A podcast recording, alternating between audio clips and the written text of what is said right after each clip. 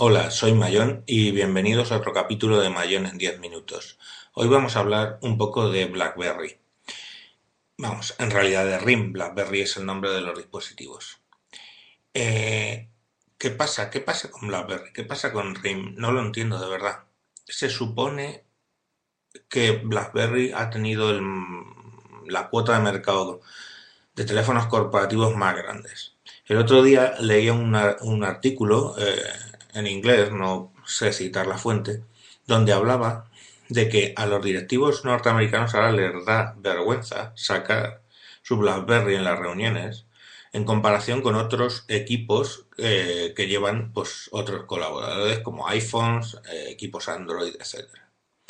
No entiendo por qué tiene que darle vergüenza. Son equipos muy robustos y funcionan muy bien, pero están anticuados, no lo sabemos. La percepción es que sí.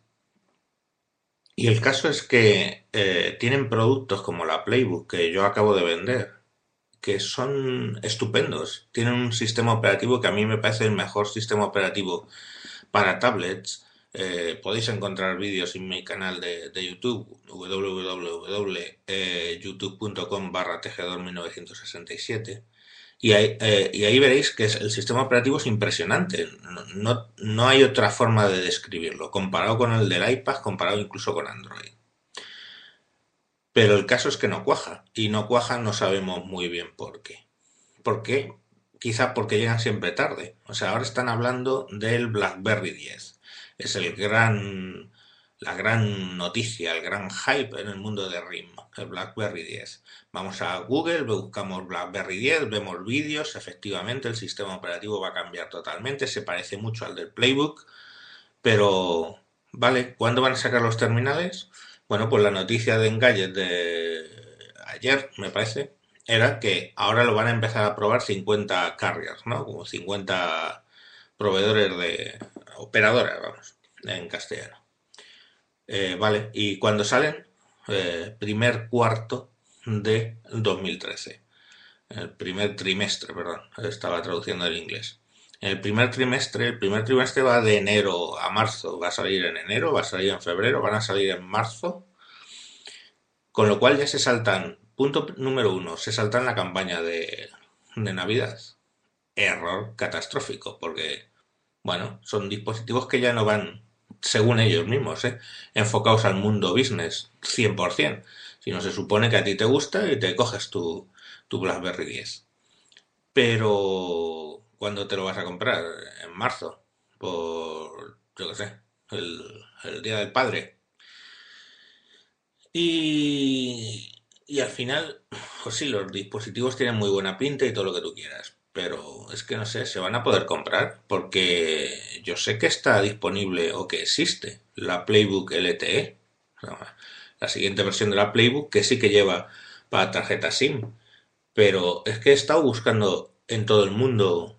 Amazon.com, por ejemplo, he estado buscando en muchos sitios donde comprarla y no aparece nada más que en una página de un proveedor que se llama Telus, o sea, solo la han sacado a través de algunos proveedores eh, extranjeros.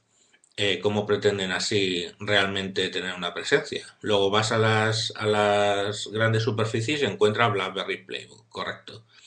Y encuentra la de 16, la de 32 y la de 64 al mismo precio, porque están dando salida de stock. Pero están dando salida de stock desde hace un año. No entiendo nada, de verdad que no. Mientras todas las noticias pues son a tal tipo de RIM le despiden, a tal tipo de RIM de BlackBerry lo despiden eh, para arriba y para abajo y, esta gente sigue sin sacar absolutamente nada. Luego con la Playbook entras en el, en la, en la, en el mercado de aplicaciones y, jope, los precios pues son bastante más altos y sobre todo ya en la relación calidad-precio. Eh, yo me he bajado algunas aplicaciones y lo siento, pero son auténtica porquería. O sea, muy malas, muy mal diseñadas. Y no entiendo por qué, porque tiene, de nuevo, la Playbook, uno de los mejores SDKs que, y entornos de programación que yo, que yo he visto. Pero, joder, ¿y qué uso se está dando a eso? ¿Y, qué, ¿Y por qué las aplicaciones son tan caras y tan malas? No lo entiendo. Entonces es un dispositivo que se ha desaprovechado totalmente y que, y que, y, y- y- que no sabemos muy bien cua- cua- cuál es el objetivo de la empresa. O sea, al final son dispositivos que son para, para business, son para la gente, no sé. Yo creo que RIM an- anda muy perdida hace mucho tiempo. La cuota de mercado en Estados Unidos, que era donde más tenía, ha caído dramáticamente.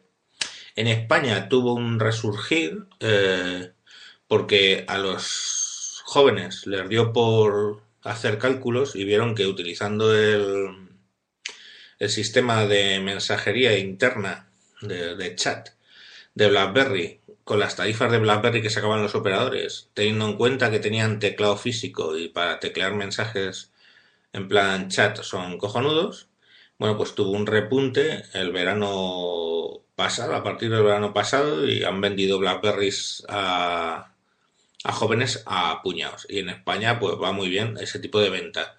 Pero, ¿qué pasa con las corporaciones? O sea, yo, en la corporación que yo trabajo, ya están planteando pasar Android. Un error, porque efectivamente se venden mal. Quiero decir, si es que es un error en una corporación internacional utilizar Android, cuando vas por, por ahí, por, por los países, pues eh, el roaming de datos, ¿qué pasa? Pues que te pegan unas clavadas impresionantes. Mientras que con BlackBerry tú puedes viajar por todo el planeta y sabes que los costes de los mensajes son contenidos. En el caso de, de, España, pues la tarifa PVP, digamos, me parece que son 35 euros eh, o 25 euros por poder mm, leer tus mensajes estando de viaje. Y eso es bastante buen precio. Entonces, lo que no termino de entender es por qué no cuaja, por qué no cuaja, porque los terminales son feos. ¿Y cuál es la solución que plantea RIM? Sacar unos terminales dentro de, estamos en noviembre, cinco meses. Pues no parece una solución de querer salvarse. A mí me parece una solución que van un poquito, no sé, perdidos.